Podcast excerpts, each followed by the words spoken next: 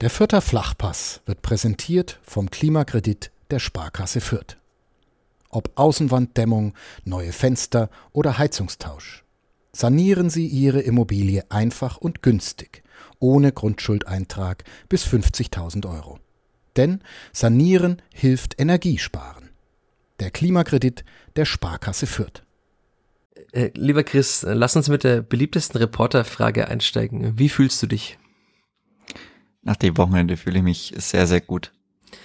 Du hast ja in der vergangenen Woche an dieser Stelle schon erwähnt, dass du davon träumst, dass du dir sehr wünschen würdest, gegen die Hertha wieder auf die Nordtribüne zurückkehren zu dürfen. Am vergangenen Mittwoch hat dann Markus Söder dir das Signal gegeben, dass du das wahrscheinlich auch tun darfst. Ähm, wie war es denn jetzt dann wieder auf der Nordtribüne zu sein? War es so schön wie erwartet? Es war so wie erwartet. Es war ein sehr schönes Gefühl, aber für das wunderbare Gefühl fehlt schon noch ein bisschen. Da braucht man noch ein paar Menschen mehr auf der Nordtribüne, vielleicht irgendwann mal ohne Maskenpflicht und dann geht's wieder richtig rund. War diese Maskenpflicht vielleicht auch der Grund, ähm, dass es so merkwürdig ruhig war? Also ich fand, dass ja die meisten Menschen zumindest ihre Maske auf hatten. Es gab natürlich Menschen, die sie auch unten hatten, trotzdem Maskenpflicht am Platz. Aber es ist wahrscheinlich auch allgemein nicht schön zu singen oder zu schreien mit einer Maske vorm Mund, oder? Ist auf jeden Fall nicht so leicht und macht wirklich nicht sehr viel Spaß. Also es war durchaus ein Grund, warum es, warum die Stimmung nicht so krass war im Endeffekt. Nicht so krass ist, finde ich jetzt untertrieben. Also ich fand, es war wirklich merkwürdig ruhig dafür, dass er das Spiel auch so gut angefangen hat, über das wir dann gleich noch reden werden in den nächsten Minuten, Stunden. Ich glaube, es werden nicht mehrere Stunden, aber in den nächsten Minuten. Und dafür war es dann auch, auch nach der Führung, war so, eine, so ein kurzes Auf und dann war es aber wieder relativ lange still. Also das, der Vierter an sich ist nicht der begeisterungsfähigste Fan offenbar. Und ohne Trommel, ohne ohne Capo ist es schwierig. Ist die Vierter Fanszene eine, die nur mit Vortänzer singen kann? Wenn man den Blick vielleicht etwas mehr in die Mitte des Blocks schweifen lässt, dann braucht man da schon ein paar, dass da wirklich die Lautstärke aufkommt und dass es auch mal mehr als nur einmal durchgeht, das ganze Lied oder was auch immer. Und offenbar braucht es auch mehr als ein 2 zu 1 gegen Hertha BSC, über das wir sprechen wollen. Aber zuerst hören wir natürlich den Spot unseres Werbepartners. Der Fürther Flachpass wird präsentiert von Bevestor, dem digitalen Anlagehelfer der Sparkasse Fürth. Wie du dein Geld einfach, flexibel, nachhaltig und schon ab 25 Euro online anlegen kannst, findest du auf der Homepage der Sparkasse Fürth. Einfach Bevestor in der Suchfunktion eingeben. B-E-V-E-S-T-O-R. Bevestor. So geht digitales Investment sparen heute. Vierter Flachpass, der Kleeblatt-Podcast von nordbayern.de. Willkommen zur 86. Folge des Vierter Flachpass, dem Kleeblatt-Podcast von nordbayern.de. Mein Name ist Michael Fischer und mir zugeschaltet ist, so darf man es heute auch dann wieder sagen, in der vergangenen Woche noch angeteasert, äh, die Stimme von der Nordtribüne. Servus Chris. Servus Michi. Warst du am Samstagabend nach diesem 2 zu 1 gegen Hertha BSC noch in der Gustavstraße? Nein, ich war nicht in der Gustavstraße. Ich war, wir waren aus, weil wir einen Geburtstag zu feiern hatten. Und wer hatte Geburtstag? Mein Opa hatte Anfang der Woche Geburtstag. Okay, dann da war Stefan Neidl wahrscheinlich nicht eingeladen bei deinem Opa oder kennt ihr sich aus früheren Zeiten in Oberbayern nein. beim FC Ingolstadt? Nein. Eher nicht aus Oberbayern, nein. Okay, aber das war ja quasi das, worauf ich hinaus wollte, dass Stefan Leitl in der Pressekonferenz nach diesem Spiel, eben nach dem ersten Heimsieg vor Zuschauern sagte, er würde jetzt dann doch gerne, wenn denn kein Corona wäre, durch die Gustavstraße fahren. Er würde wahrscheinlich auch gerne durch die Gustavstraße gehen, in die Gustavstraße gehen, in die Kneipen mit Fans feiern. Das wird er wahrscheinlich sehr gerne machen, hat er ja auch so gesagt, aber geht nicht. Und da hat er wahrscheinlich ähm, zu Hause in der Trainer-WG mit Andrei Mijatovic mit einem vielleicht oberbayerischen Bier, mit keinem fränkischen Bier angestoßen und was Stefan Neidl sonst so zu Hause macht, könnt ihr in der vergangenen Podcast-Folge, vorvergangenen Podcast-Folge mit ihm nochmal anhören. Für alle, die es noch nicht getan haben, da geht es ja auch ein bisschen um das Leben im Hause Leitl Mijatovic, unter anderem um die beste Doku, die da auf dem Fernseher läuft. Aber wir schweifen schon wieder ab, schon noch so wenigen Minuten. Ähm, ich fand, es war diese Erlösung am Samstagnachmittag oder frühen Samstagabend war sehr zu spüren im Rundhof. Also nach dem Schlusspfiff war ein Geschrei, die Menschen lagen sich in den Armen. War es für dich auch eine Erlösung in diesem Moment? Es war auf jeden Fall eine Erlösung, wenn endlich dieser erste echte Heimsieg oder einigermaßen echte Heimsieg noch nicht vor voller Kulisse da war. Also war sehr große Lösung. Alle haben geschrien, alle haben gejubelt, alle haben geklatscht und alle waren einfach froh, als er dann wirklich nach vier Minuten zwölf, vier Minuten 15 abgepfiffen hat. Hast du das handgestoppt auf deinem Handy? Nee, ich habe mir das Spiel nochmal angeschaut und irgendwie, Ach also ich habe gewusst im Stadion, dass er nicht genau nach vier Minuten abgepfiffen hat. Warum es da vier Minuten gibt, das weiß er wahrscheinlich auch nur selber, aber es war, glaube ich, so 15 Sekunden danach. Okay. Und wie hast du reagiert? Hast du auch einfach nur geschrien? Hast du gejubelt? Hast du jemanden umarmt oder hast du Tränen nee, geweint? Ich bin, bin natürlich auf Abstand geblieben, für mich geblieben. Glaube, keine Umarmung, aber wir haben alle sehr, sehr gejubelt und Tränen hat es noch nicht gegeben. Die gibt's dann nach dem 1 zu 0 Sieg gegen Dortmund vor voller Hütte Anfang Mai. Ja, dass du sehr viel träumst, ähm, das wissen wir ja schon seit den letzten Wochen. Damit gesellst du dich zu der Mannschaft, die offenbar auch Träume hat, wie Stefan Leitl vor ein paar Wochen mal sagte. Die Jungs dürfen träumen, aber sie müssen diesen Traum untermauern mit harter Arbeit. Also du musst ihn auch mit harter Arbeit in diesem Podcast untermauern, deinen Traum. Dann darfst du auch träumen von einem 1 zu 0 gegen Borussia Dortmund. Aber das ist alles noch Zukunftsmusik, denn die Gegenwart oder die jüngere, jüngste Vergangenheit ist ja dieses 2 zu 1 gegen Hertha BSC. Und ich würde vorschlagen, dass wir chronologisch beginnen und damit diesmal schon vor dem Anpfiff, denn auf dem Aufstellungsbogen oder bei den meisten Menschen auf dem Handy bei der Aufstellung, ich habe einen Papierbogen in der Hand gehabt, stand da Andreas Linde statt Sascha Burchert. Ja, das war eigentlich keine sehr große Überraschung nach dem Spiel in der vergangenen Woche gegen Wolfsburg, als dann es wirklich wieder mal einen größeren Bock von Sascha Burchert gab und war folgerichtig, dass dann Linde seinen ersten Einsatz bekommen hat und das hat er ja auch sehr, sehr gut insgesamt gelöst. Also fandest du auch, dass es ein, ein gutes, also Stefan Neidl hat ja gesagt, ein gutes Debüt. Ich finde, er ist jemand, der sehr viel auf Nuancen wertet. Er hat nicht gesagt, ein sehr gutes Debüt. War mindestens ein gutes Debüt. Sehr gut wäre es vielleicht gewesen, wenn er noch zu Null gespielt hätte und ein, einer von zwei Abschlägen ins Aus nicht passiert wären. Aber insgesamt war es mindestens ein gutes Debüt. Also kann man sagen, der Torwartwechsel hat sich bezahlt gemacht. Es ist natürlich nach einem Sample Size von eins sehr schwierig zu bewerten, aber für das eine Spiel hat er sich schon bewährt gemacht, nachdem er dann auch die wichtige erste Aktion abwehren konnte mit dem Schuss von Belfodil. Und das war ja auch so ein Ding der vergangenen Wochen oder der ganzen Saison, das oftmals und auch schon in der Saison davor das erste Ding drin war. Das konnte man diesmal überstehen. Man konnte die erste Viertelstunde überstehen und hat da schon einen guten Rückhalt gegeben. Wir können ja gleich nochmal auf Andreas Linde eingehen, denn wenn wir uns die Chronologie vornehmen, dann äh, springen wir schon in die, glaube 13 Minuten war das von Belfodil, bilde ich mir ein.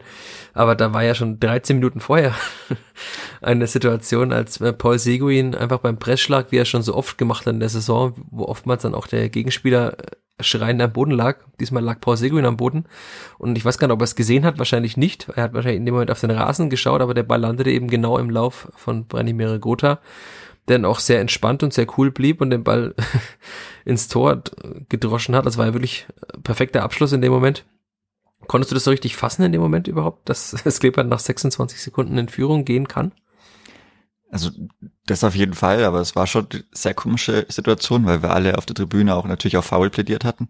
Also wenn es der Schiri, beziehungsweise wenn der Ball nicht zu Branimir Gotha gegangen wäre, dann hätte es da auch auf jeden Fall einen Foul gegeben weil halt einfach ja, also der Gegenspieler Darida den Ball nicht trifft und der Ball dann aber wirklich so perfekt in den Lauf von Branimir Gutta kommt, der einfach absolut frei steht, die Situation nicht abschaltet, weitermacht, durchläuft und das Ding super sicher versenkt.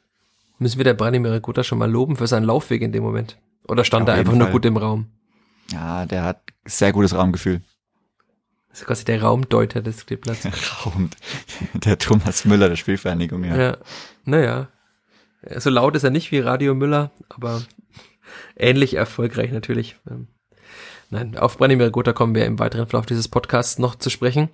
Aber ich fand ja, ich habe es gerade schon erwähnt, es war trotzdem merklich still im Stadion. Vielleicht hat das ja auch der, der Mannschaft geholfen, denn die hat ja dann auch nach diesem 1 zu 0, wie in den vergangenen Wochen eben oft, also offenbar können sie ja sehr gut auch ohne Publikum spielen, das haben sie ja im Aufstiegsjahr schon gezeigt ähm, und haben dann auch wirklich sehr gut weitergespielt. Also da gab es ja dann sehr viele Szenen. Wir können nicht alle aufzählen, weil sonst wird dieser Podcast wahrscheinlich eine Serie. Also dann können wir Staffel 1, Folge 1, 2, 3 heute aufnehmen, wenn wir alle Chancen nacherzählen. Aber es war dann schon ein sehr dominanter Auftritt des Kleeblatts und auch, ich fand dann auch wieder ein Zeichen eben, wie gut sich die Mannschaft entwickelt hat in den vergangenen Wochen, oder?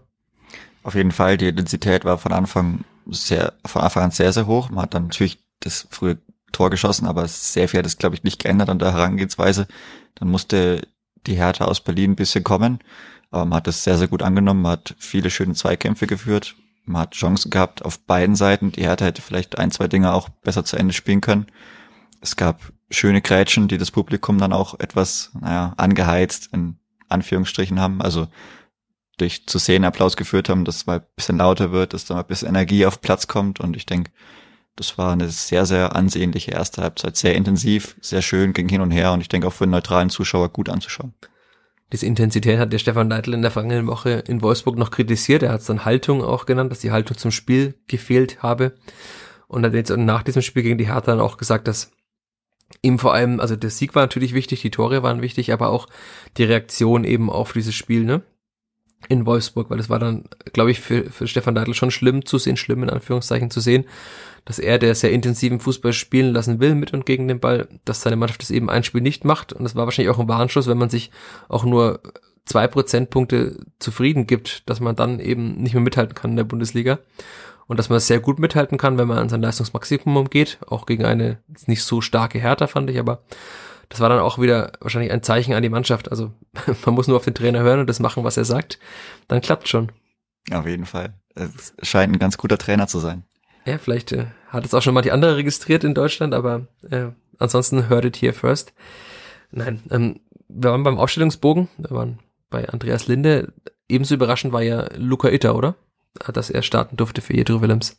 Auf jeden Fall, Jedro Willems hat die letzten, naja, sagen wir mal, sechs Spiele oder vielleicht ein bisschen mehr auf jeden Fall eine ansteigende Formkurve gehabt, hat dann gegen Wolfsburg so wie alle eine kleine Delle drin gehabt, aber also für mich war es nicht zu erwarten, dass er unbedingt tauscht, aber der Erfolg gibt dem Trainer recht, also Itter hat's gut gemacht, hat sich gut reingehauen, hat auch paar gute Grätschen gefahren, es hat sich im Zweikampf nie aufgegeben, ist auch viel die Linie durchaus hoch und runter gehastet, hat sich offensiv paar Mal mit eingeschaltet, zwei, drei ganz gute Flanken geschlagen. Das mit dem Schießen, das muss er entweder noch sehr, sehr oft üben oder das lässt er in Zukunft vielleicht einfach sein und spielt dann nochmal irgendwie, keine Ahnung, einen flachen Pass in die Mitte. Aber also, ich denke, da gibt's für die nächste Woche, um vielleicht schon kurz vorauszuschauen, wenig Grund zur Änderung. Ist er der neue David Raum, wenn du sagst, er ist die linke Seite auf und ab gehetzt? Nein, nicht. Nein. Das, ich, ich, ich denke, da wird er nicht hinkommen. Also die Körperlichkeit, die Intensität, die kriegt er nicht in sein Spiel, aber für seine Anlage, dafür, dass er auch verständlicherweise in seinen ersten Spielen, der reingekommen ist, die das Hauptaugenmerk mehr auf der Defensive hatte, fand ich schon, dass er es auch, also dass man ihm auch angesehen hat, dass er es versucht, dass er möchte, sich auch mehr nach vorne mit einzuschalten. Woran kann man denn jetzt deiner Meinung nach diese Leistungssteigerung festmachen? Also ich finde, er spielt ja nicht anders. Ist er einfach nur fitter? Ist er mehr im Rhythmus? Wobei er jetzt ja auch nicht so viele gespielt hat die letzten Wochen und insgesamt auch die letzten zwei Jahre jetzt ja auch nicht so viel gespielt hat. Also für mich kam das ein bisschen überraschend. So plötzlich hat Stefan Neidlin vor ein, zwei, drei Wochen gelobt, dass er im Training so gut sei. Und dann auch in den, in den Spielen war er besser und ich fand, das war eigentlich mit sein bestes Spiel im Vierter-Trikot jetzt gegen die Hertha. Auf jeden Fall. Also von dem, was er bis jetzt gezeigt hat, war es schon eine deutliche Steigerung. Profitiert natürlich auch vom aufstrebenden Weg der ganzen Mannschaft. Also wenn da alle sehr stabil sind, wenn die Mittelfeldspieler gut mit nach hinten arbeiten, sie dir helfen, wenn die Abwehr und die Innenverteidigung mittlerweile fester steht, dann profitiert natürlich auch er. Aber er hat eine sehr konzentrierte Leistung gezeigt. Man hat gesehen, was sein Auftrag war, was er wollte. Und er wurde ja auch vom Trainer durchaus öfter mal gelobt, wenn er auch Zweikämpfe ge gewonnen hat. Also da hat er ihn, hat der Trainer ihn auch sehr, sehr angestachelt und er durfte auch durchspielen. War, glaube ich, auch wahrscheinlich, also gefühlt jetzt, äh, gefühlte Fakten sind ja oftmals auch gut. Ähm, war doch das erste Mal, dass er durchspielen durfte, oder eines der ersten Male, dass er wirklich, also er wurde oft dann ausgewechselt oder er kam eben für äh, Jedro Willems in dieser Saison, als er, als Willems noch nicht fit war für 90 Minuten aber das war ja wahrscheinlich auch ein Zeichen. Also er hat ihn unter der Woche ausdrücklich gelobt für seine Leistungen. Hatte dann Stefan Neidl auch gesagt, er hat Optionen, frische Spieler zu bringen. Da fand ich, hat sich schon ein bisschen angedeutet, dass er eben auch wechseln wird. Mehr, auch mehr als einmal vielleicht. Und ähm, wirkt auch so, als ob Stefan Neidl sehr zufrieden wäre mit der Entwicklung und jetzt auch mit dem Spiel, wie du sagst. Er hat ihn mehrmals gelobt, hat ihn vor dem Spiel gelobt und wie du sagtest, es gibt jetzt auch keinen großen Anlass, dass Jedro Williams jetzt gegen die Bayern dieses Spiel bekommt. Und das ist ja für Luca Ita wahrscheinlich dann auch äh, sehr schön, dass er dann als Gewinner der Fritz-Walter-Medaille mal wieder nochmal auf dem gehobenen Niveau gegen die Bayern spielen darf. Der dritte Wechsel, den haben wir jetzt noch äh, unterschlagen, ist natürlich der von Marco Mayhöfer, der nach seiner glücklicherweise symptomfreien oder symptomlosen ähm, Corona-Infektion direkt wieder in die Startelf gekommen ist und ich fand von der ersten Sekunde an gezeigt hat, warum er ständig in der Startelf eigentlich steht. Ja, bei ihm hat man es auch gemerkt, da, bei ihm ist die Intensität nach vorne natürlich noch um einiges höher, auch dadurch bedingt, dass er Paul Segrin an seiner Seite hat, der das Spiel natürlich auch durchdenkt und lenkt von seiner rechten zentralen Seite. Aber ihm hat man auch gesehen, super wichtig für die Mannschaft, macht's nach vorne immer wieder gut. Also das hat er gut von der zweiten Liga mittlerweile mit in die erste hochgebracht. Hat hinten seine Zweikämpfe gewonnen. Also es war super souveräne Leistung und wirklich einer der besseren der Mannschaft auch. Wobei dieses Spiel absolut kein einziger abgefallen ist. Ja, muss man auch, muss man auch mal sagen. Also vielleicht einer, der minimal abgefallen ist, war Jamie Leveling. Aber da hast du auch eine etwas andere Meinung als manche andere, habe ich so vorher schon gehört. Ja, bei Jamie Leveling ist so eine Sache, es war natürlich nicht sein allerbestes Spiel, hat jetzt auch keine Torbeteiligung direkt gehabt, aber sein Job, den er hatte, meiner Meinung nach ganz gut, ganz gut ausgefüllt. Also er hat zwei, drei Dribblings gegen den Mann direkt gewonnen. Ich glaube, er hat zweimal stark stehen lassen, die gelbe Karte gegen stark gezogen und ich könnte sogar sein, dass er noch eine gelbe Karte beim Gegenspieler gezogen hat, den er ausgeschwanzt hat. Hat aber in diesem Spiel natürlich auch, was seine Entscheidungsfindung nicht immer optimal. Also dann ist er mal zu, zu lang gelaufen, hat nicht den richtigen Abspielzeitpunkt gefunden, aber das darf in seinem Alter, ist das normal, darf auch so sein.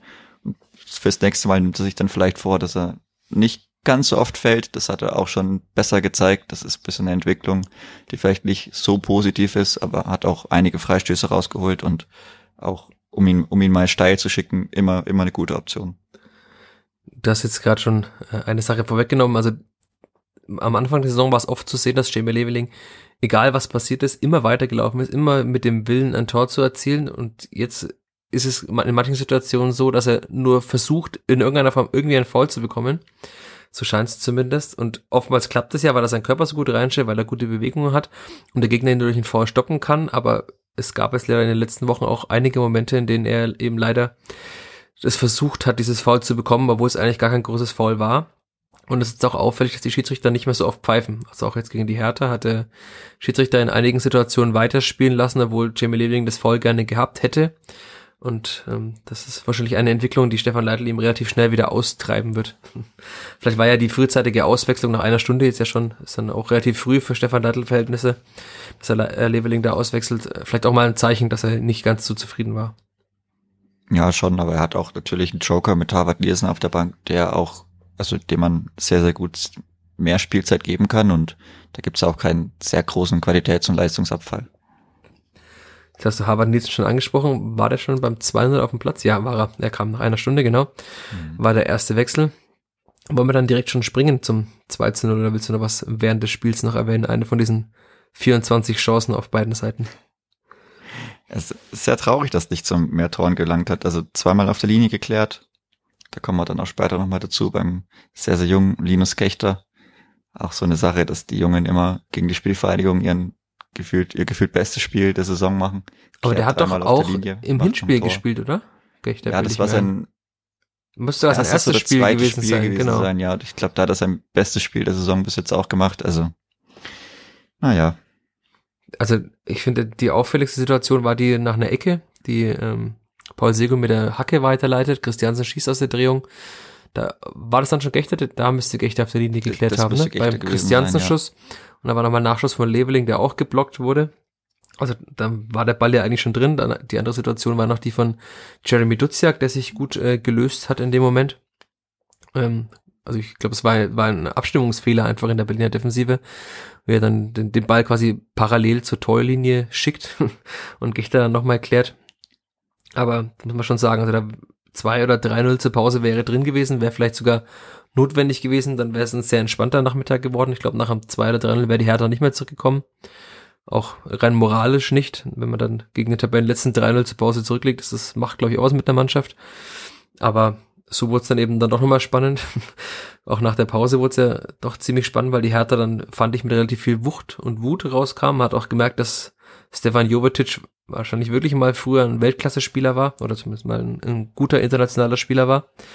Der hat dann schon einige gute Aktionen gehabt. Ähm, einmal ja Freischuss an dem Pfosten und war, glaube ich, er was auch ins Außennetz geschossen hat, bilde ich mir ein. Nee, das war Richter, oder? Der ins Außennetz geschossen hatte.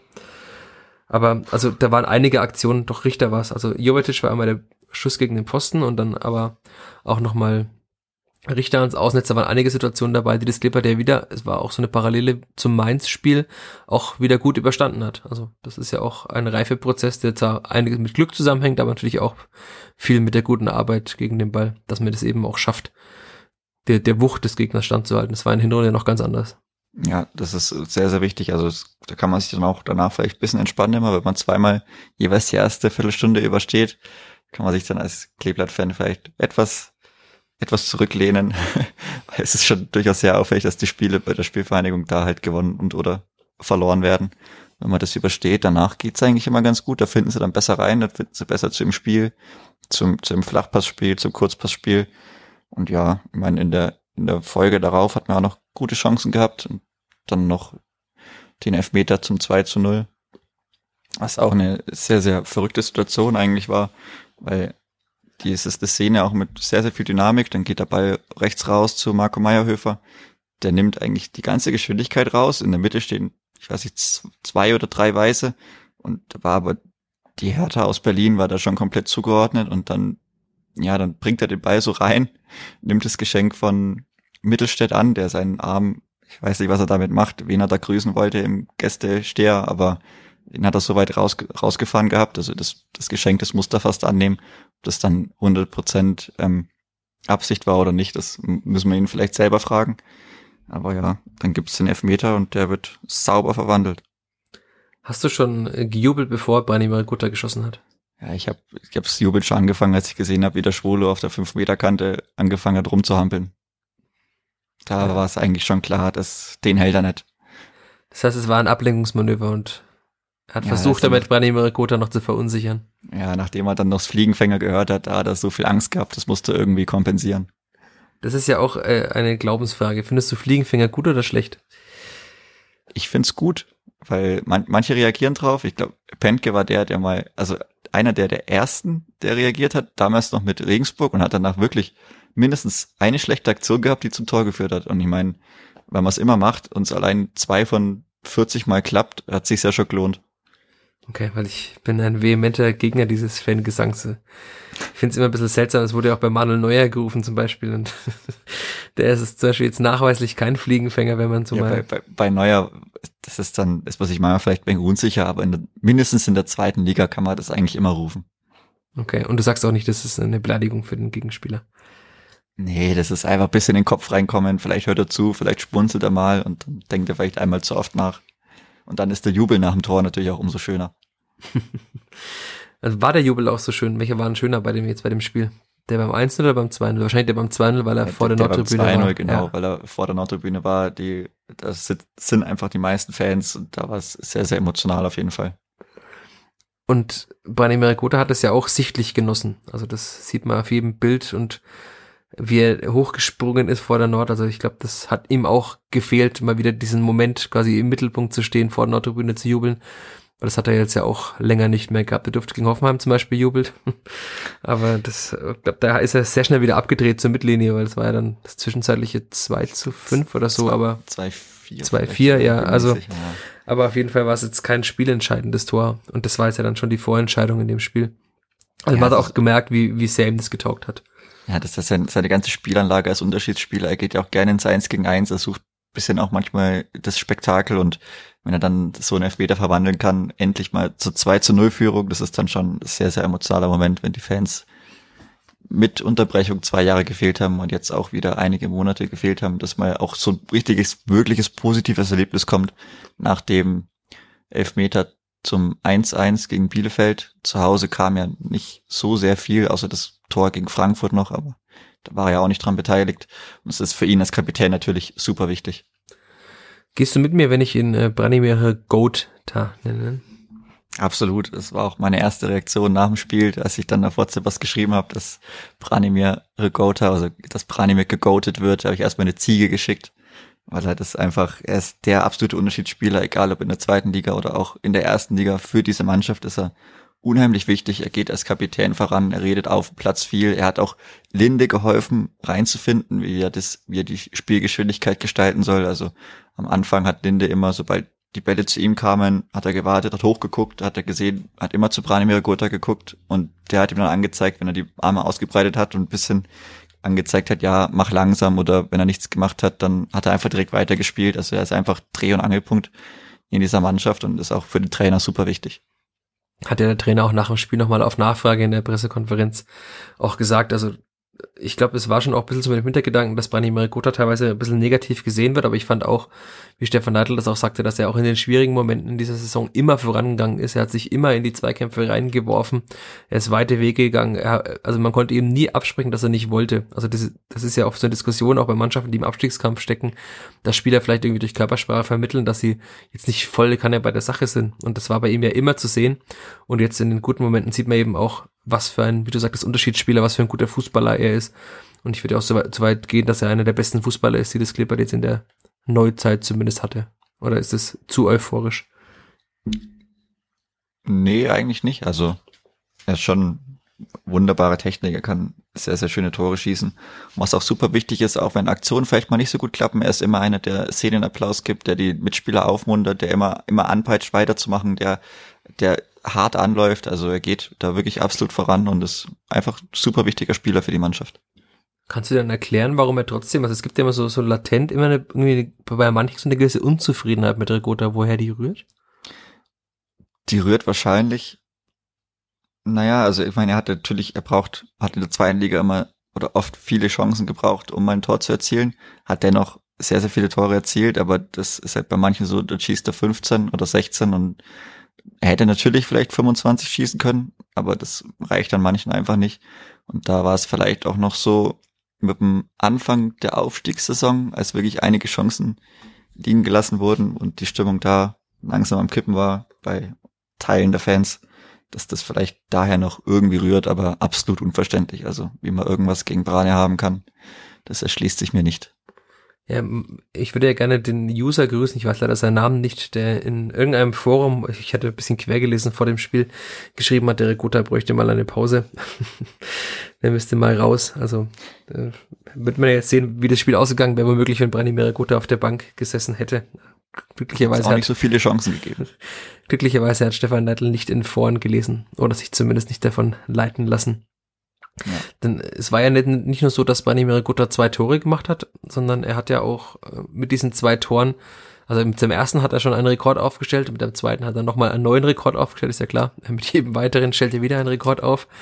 Aber er ist jetzt der vierte Rekordtorschütze in der Bundesliga mit äh, sieben Toren, übernommen jetzt von Nikola Djurcic damit hat er sich ja einfach seinen Platz in den Geschichtsbüchern auch gesichert. Also das, was wir jetzt so erwähnt haben, ist damit auch manifestiert, dass eben einer der wichtigsten Spieler der Vereinsgeschichte jetzt auch ist.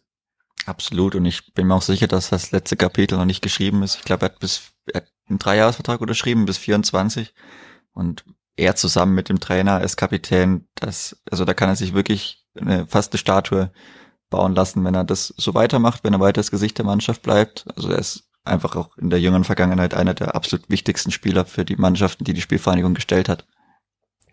Das unterschätzt man, glaube ich, auch ein bisschen immer, wie wichtig eben also, sowohl Branimir Gotha für Stefan Neidl ist, aber wie wichtig auch Stefan Neidl für Branimir Gotha ist. Das hat Branimir Gotha schon oft erwähnt hatte im Trainingslager im Sommer hatte ich länger mit ihm gesprochen, hat das eben auch gesagt, dass er das in Gladbach schon gebraucht hat, dass er eben schon ein Spieler ist, der eben auch die Zuneigung des Trainers braucht, der das Vertrauen des Trainers spüren muss, um seine Leistung perfekt bringen zu können. Und das war eben unter Lucien Favre so, der ihn ja sehr gefördert hat bei der Borussia damals. Und das ist jetzt eben auch bei Stefan Neidl so. Also Stefan Neidl war ja schon da, als Bani Merikuta kam, wahrscheinlich wollte er ihn auch haben, also kann ich mir vorstellen dass er diesen, er hat ja mal erzählt, dass er seine Mannschaft nach und nach quasi zusammengebaut hat, wie er das haben wollte für seinen Fußball. Und da kam ja Gotha dann damals nach dieser ersten Halbserie, die Leitl hier war. Und dass die beiden ein sehr enges Verhältnis haben, das sieht man immer wieder, hört man immer wieder. Klar, er hat ihn selbst zum Kapitän ernannt in, äh, vor der Aufstiegssaison.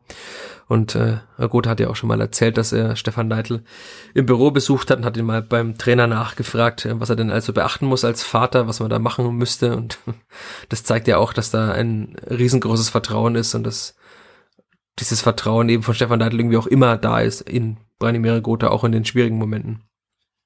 Ist auch absolut richtig so. Also er, er zahlt es ja auch zurück, so ist es nicht. Dann vielleicht auch über einen längeren Zeitraum, aber das gehört dann eben auch dazu. Also entweder ich spreche jemandem Vertrauen aus oder auch eben nicht. Und das, das zahlt er absolut zurück. Also mit seinen ganzen Scorern, die er mittlerweile hat, ist super wichtig für die Mannschaft. Und vor allem hat er auch, also wenn man die, die Scorer der letzten Jahre anschaut, konstant abgeliefert. Er hat im ersten Jahr zehn Tore gemacht und äh, vier Vorlagen. Und das war jetzt ja auch keine berauschende Saison. Also die ist ein bisschen, glaube ich, abgefallen hinten durch oder hinten raus durch die Niederlage und dann gegen KSC. Ähm, also das, glaube ich, war Tabellenplatz neun. Das, das klingt immer so nach Mittelfeld, aber das war ja gar nicht so die Saison, aber es war jetzt keine so dominante Saison wie die Aufstiegssaison. Im Aufstiegsjahr 16 Tore und 8 Vorlagen, hat man jetzt schon erwähnt. Und in dieser Saison jetzt 7 Tore und 4 Vorlagen. Also das zeigt ja auch, dass Branimir Goda dazu in der Lage ist, liegen unabhängig äh, über mehrere Jahre hinweg konstant abzuliefern, auch womöglich zweistellig zu treffen. Also ich würde mal die These wagen, dass er noch drei Tore schießt in der Saison. Und damit hätte er dann drei Jahre in Folge zweistellig getroffen. Das schaffen jetzt auch nicht so viele Stürmer. Vor allem nicht äh, Stürmer eines Tabellenletzten in der Bundesliga. Das stimmt auf jeden Fall. Und er ist ja auch nicht wirklich der Zielstürmer, es dann vielleicht mal ein Manuel Schäffler bei Wien Wiesbaden war oder Serdar Dursun bei Darmstadt oder Philipp Hofmann bei Karlsruhe, das wirklich alles nur auf ihn der zugeschnitten ist. Bei der Spielverteidigung ist man da ja sehr, sehr variabel und Rigota glänzt ja auch oft als Vorlagengeber, spielt oft sehr, sehr schöne Steckpässe, wie am Wochenende auf Duziak mehrmals, der auch die guten Laufwege mitgegangen ist. Und da ist er schon sehr, sehr wichtig und auch sehr, sehr breit gefächert in seinem, in seinem Profil. Du hast jetzt Jeremy Duziak noch angesprochen, den haben wir in der vergangenen Woche oder allgemein öfter mal etwas negativ gesehen, weil er letzte Woche auch nur 17 Ballkontakte hatte in Wolfsburg und wenig Bindung zum Spiel. Bezeichnen da die Szene, wie er an Maxence Lacroix abgeprallt ist, quasi wie an einem Felsen. Jetzt hat er gegen die Hertha nur 25 Ballkontakte, aber ich fand trotzdem, dass es ein gutes Spiel von ihm war. Ist es, ist es auch als Zehner möglich, mit 25 Ballkontakten ein gutes Spiel zu machen? Das ist vielleicht etwas ungewöhnlich, aber mindestens die Hälfte seiner Ballkontakte hatten eine sehr, sehr hohe Qualität. Er hat auch wirklich einige schöne Laufwege ist er mitgegangen und technisch versiert und dadurch, dass er so relativ, ähm, relativ wenig wiegt, hat er auch einen ganz guten Antritt, denke ich, und er kann sich auch ganz gut durchschlängeln und das hat man auch gemerkt bei einigen Chancen, als er dann, wenn er Richtung 5 Meter Raum durchbricht aus der Mitte des, des ähm, 16ers, wenn er da die Wege quer geht, das ist ein ganz gutes Mittel und da braucht er dann auch nicht sehr, sehr viele Ballkontakte, wenn er das eben so gut macht wie am Wochenende gegen Berlin. Und das ist ja bei ihm jetzt auch auffällig, man sieht diese gute Ballbehandlung, dieses, jetzt sind wir wieder beim Raumdeuter, aber er bewegt sich ja auch gut im Raum immer wieder. Deswegen passt es ja auch so gut mit den anderen beiden Offensivspielern vorne zusammen.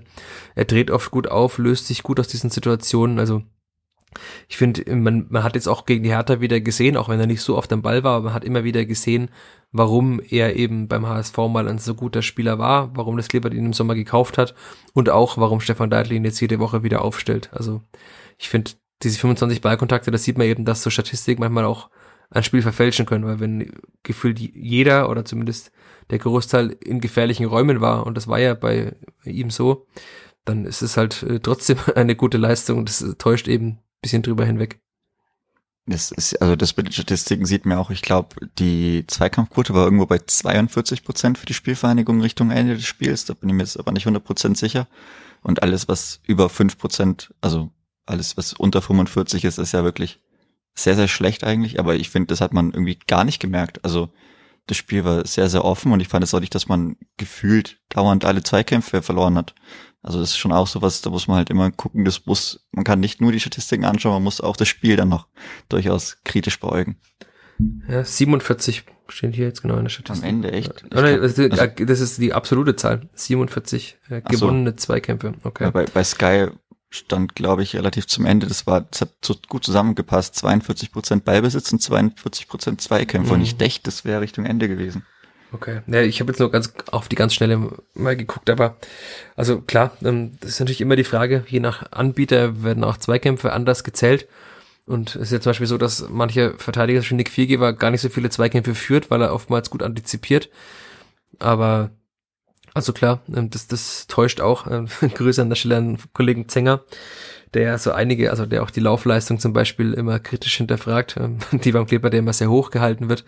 Also ähm, es gibt sehr viele Statistiken. Im Profifußball gibt es mittlerweile so viele Statistiken, dass man fast schon den Überblick verliert.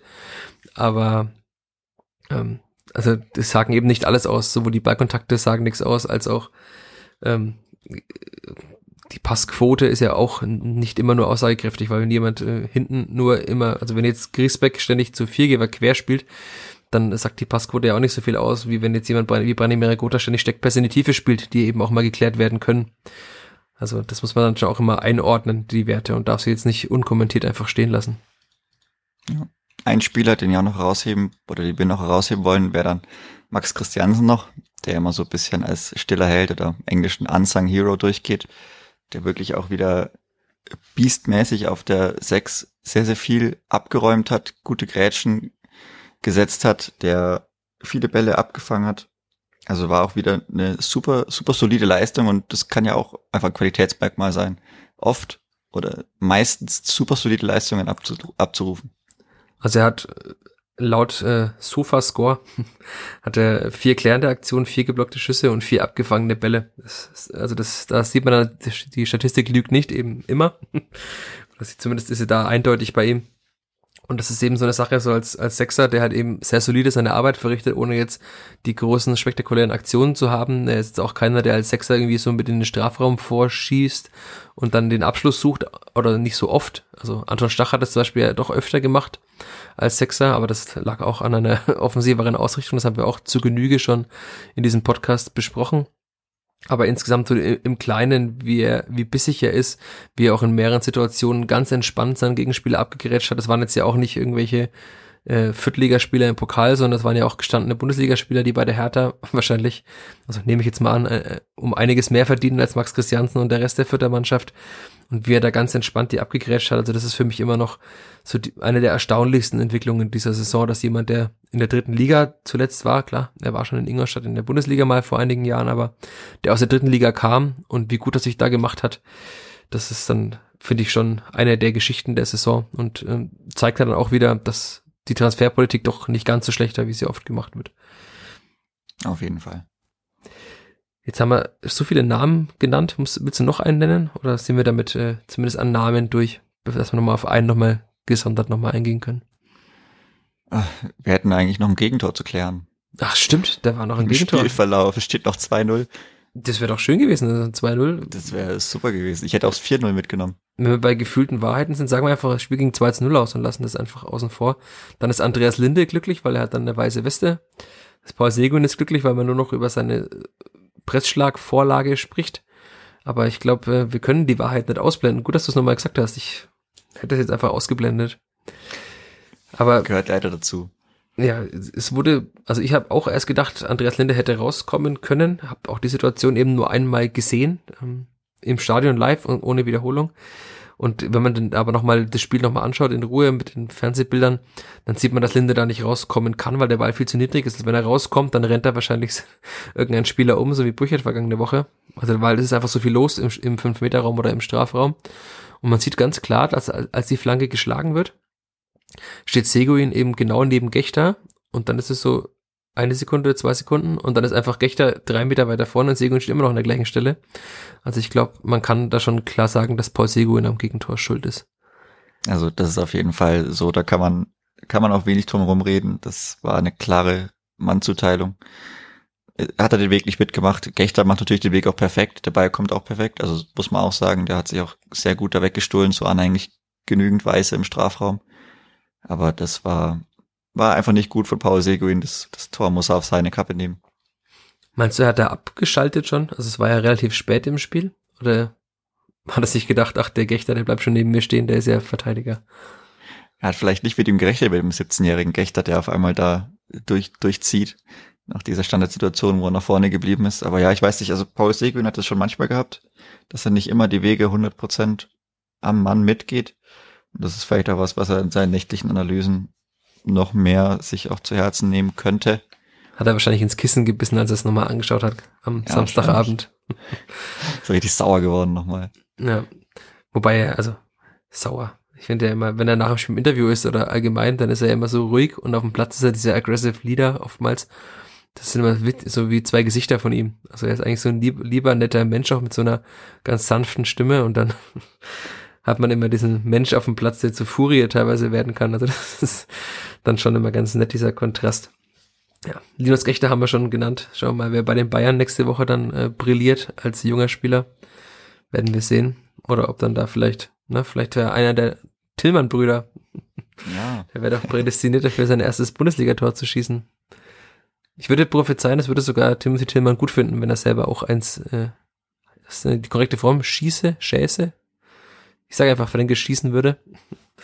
Dann, aber zum Bayern-Spiel kommen wir wahrscheinlich, äh, kommen wir noch mal dazu oder sparen wir es auch lieber mal aus, weil wir das sagen. Bayern-Spiel, das wird eine ganz entspannte Sache. Man kann da ohne, ohne Erwartungen hinfahren. Wenn man gewinnt, ist gut. Wenn man unentschieden spielt, ist gut. Wenn man verliert, das konnte man erwarten das Torverhältnis ist auch wurscht, wenn man damit 0 zu 6 untergehen sollte, dann ist das halt so. Aber die haben, die haben Sven Ulreich im Tor stehen.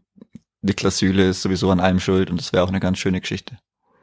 Und du hast auch keine Angst, dass die Bayern mit so viel Wut ins Spiel gehen, wie sie das immer machen nach einer Niederlage. Die, die ganze Wut, die lassen sie an, an RB Salzburg aus und dann ist für die Spielvereinigung gar nichts mehr übrig. Okay, dein Wort in äh, in des Fußballgottes Ohr, dass ich hier, weil es ist immer schwierig, wenn so viele Tore fallen in einem Spiel, dann wird der Spielbericht irgendwann immer so lang. Muss ja auch ein bisschen äh, darauf achten, dass äh, die Leserin, obwohl das ist Sonntagabend, äh, muss ich ihr noch auf die äh, Länge für Print auch noch schauen, weil da habe ich ja nur einen begrenzten Platz. Also ich, ich wünsche mir, dass äh, du nicht recht behältst, dass vielleicht das einfach 0-0 ausgeht, dieses Spiel, dass gar keiner ein Tor schießt.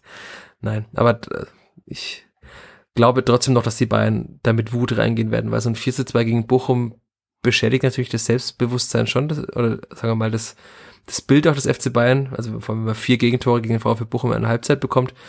Ähm, es ist zu wünschen der Spielvereinigung, dass es die Bayern schon rauslassen gegen Salzburg, aber ich kann mir auch vorstellen, dass die Bayern nochmal dann ein anderes Gesicht zeigen wollen und dass auch ein Julian Nagelsmann sehen will, dass seine Mannschaft sowas nicht nochmal macht. Aber klar, wie du sagst, also aufs Torverhältnis kommt es nicht mehr an. Ob es jetzt dann am Ende ein 1 zu 2 oder ein 0 zu 5 ist auch egal. Also, und alles, was man holt, ist halt dann Bonus fürs Kleeblatt, das ist auch klar. Ja, dann hätten wir es soweit. Oder wollen wir noch eine Top 3 machen, Chris? Ich denke, die lassen wir diese Woche mal aus. Ja, ich, lange still in der Leitung. Ich habe gedacht, da kommt vielleicht noch mal was, aber nee. ich glaube, mit Blick auf die Uhr, denn jetzt können wir es ja sagen, wir nehmen schon zum zweiten Mal auf.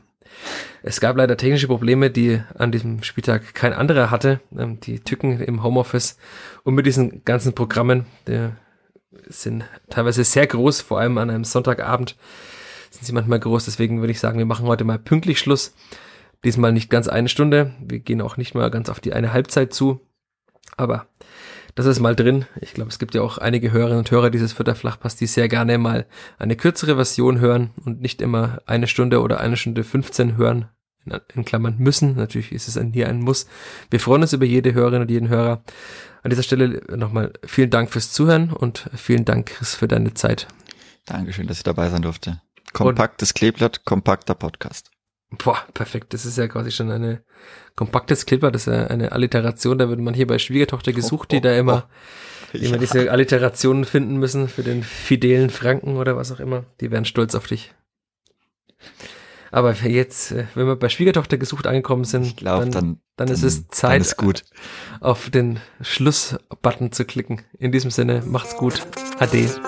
Servus. Mehr bei uns im Netz auf nordbayern.de